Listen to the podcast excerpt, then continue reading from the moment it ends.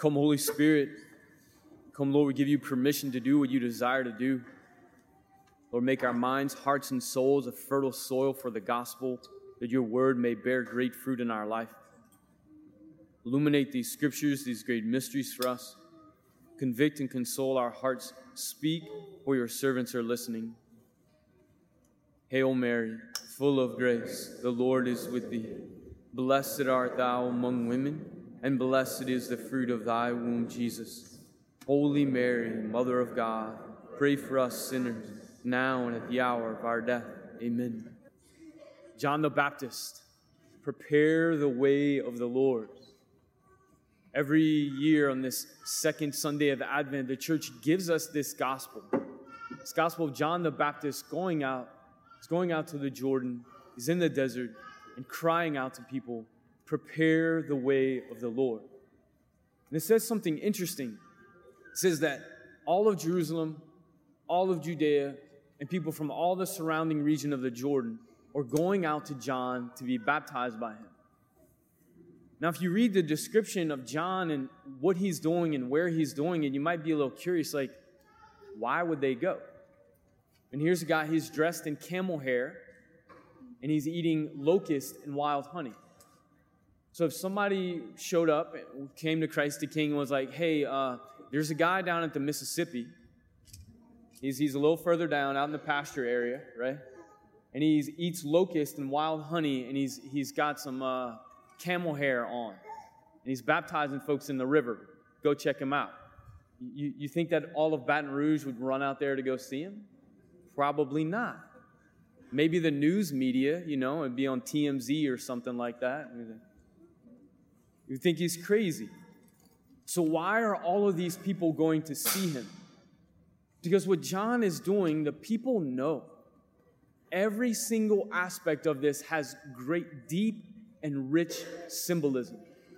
He's going to the Jordan River and he's going to the area of the Jordan that, that bumps up against the desert. And so, immediately, what the people who are familiar, like the Jewish people know and the surrounding people know that history, that he was going to the place where the end of the Exodus happened, where the final fulfillment of the Israelites being taken out of slavery and journeying through the desert for 40 years and then crossing the Jordan before they enter the promised land. And John the Baptist is going back to that place, the place in which the Israelites, again, ended their exodus, their, the fulfillment of their freedom from slavery, and entered the promised land. And he's dressed like the prophet Elijah. And people, we, we read this and we look at it like, okay, that's kind of weird, but the people don't know, like, that's how Elijah was dressed. That's how Elijah was there when he was prophesying that the Lord would come again. So they're, they're recognizing all of these things about John the Baptist that there's a spirit of Elijah there, that he's coming prophesying a new Exodus and a new kingdom and a new Messiah who would come. So they're all coming to see him in this powerful place. And what's interesting is that the people who would have been familiar, excuse me, with the prophecies of the Old Testament, particularly Hosea, this would have touched their hearts in a unique way. This one thing that the prophet Hosea said. Speaking on behalf of the Lord, says, I will allure her, speaking of Jerusalem, I will lead her into the desert and speak to her heart. I will make a covenant for them on that day. I will espouse you to me forever. So when the prophet Hosea is speaking about this reuniting of the Lord, because what this image of Hosea, if you remember, the Lord asked Hosea to marry a prostitute, symbolic of how God's saying that Israel, right, the Lord, all throughout scriptures, the most used analogy of our relationship with the Lord is one of a spousal union, a marriage. That the Lord is the bridegroom and the church as the bride. And so God is saying, hey, Hosea, like, go marry this unfaithful woman in a particular way as a sign that I'm pursuing Israel even in her infidelity. Like, even in her infidelity, I will pursue her and I will draw her out into the desert and I will espouse her again. So, as this is happening, and John the Baptist is going back into the desert, in this place where the Lord took us out of slavery. And even in the place in the desert, as they journey through 40 years and were unfaithful to the Lord many times, that God remained faithful to them. And as they crossed the Jordan, passing through these waters, then they entered into the promised land in this fulfillment of that covenant promise. So the people, all of these things are in their mind as they go out to meet John. And what is John crying out? Repent, for the kingdom of heaven is at hand. Again, they would have on their minds the prophet Hosea, that the Lord is calling them back. He is wooing us back as his bride, remaining faithful to us and desiring to be in communion and union with us again. And he's asking one thing that we turn away from our sin and turn towards him. That's, that's all repentance is. I think sometimes that repentance in our current culture has like this pejorative and negative and harsh thing. It's like, ah, like that's a really hard thing to say. It's actually really beautiful. The Lord is saying, hey, turn away from sin. Turn away from the empty well. Turn away from the thing that you think will satisfy your heart, but only brings you greater loneliness and deception. And turn back towards me. Turn back towards the Lord, the one who genuinely fulfills our heart, the one who is merciful towards us, the one who offers himself to us in the most holy Eucharist.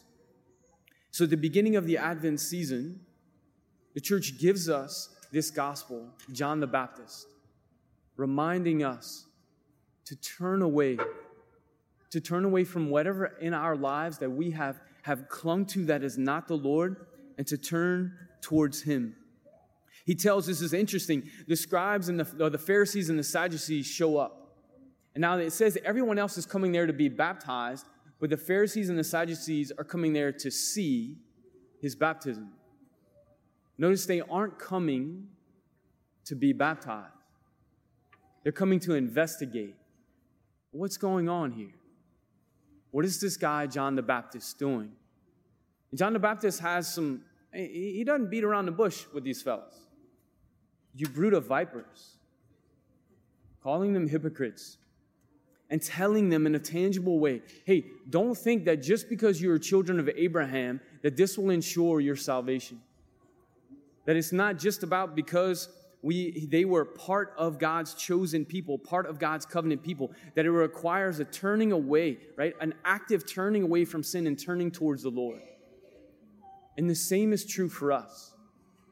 That it can become easy for us to think, well, I'm Catholic, well, I'm a Christian, and the Lord is merciful, and this is enough.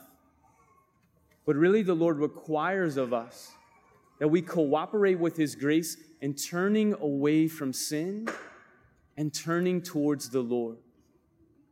Advent is a particular time for this as we await await the Lord's coming again. There are three comings of Jesus, three advents. One, we're preparing for his first advent, right? The one that John the Baptist was preparing them for, that Christ come in the flesh. The second coming is the Lord coming at the end of time to, to judge the living and the dead. And then his third coming, it doesn't make mathematical sense, is in between the first two. And that coming is to our individual souls at every single moment of our life. At every single moment of our life, the Lord stands at the door of our hearts and knocks.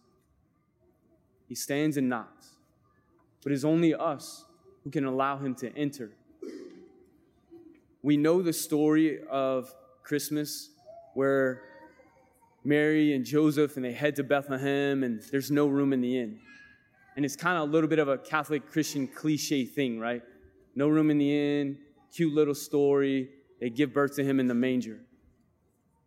But it's really a spiritually significant and serious thing when the Lord knocks at the door of our hearts. Is there room for him? Is there room for the Lord in my heart right now?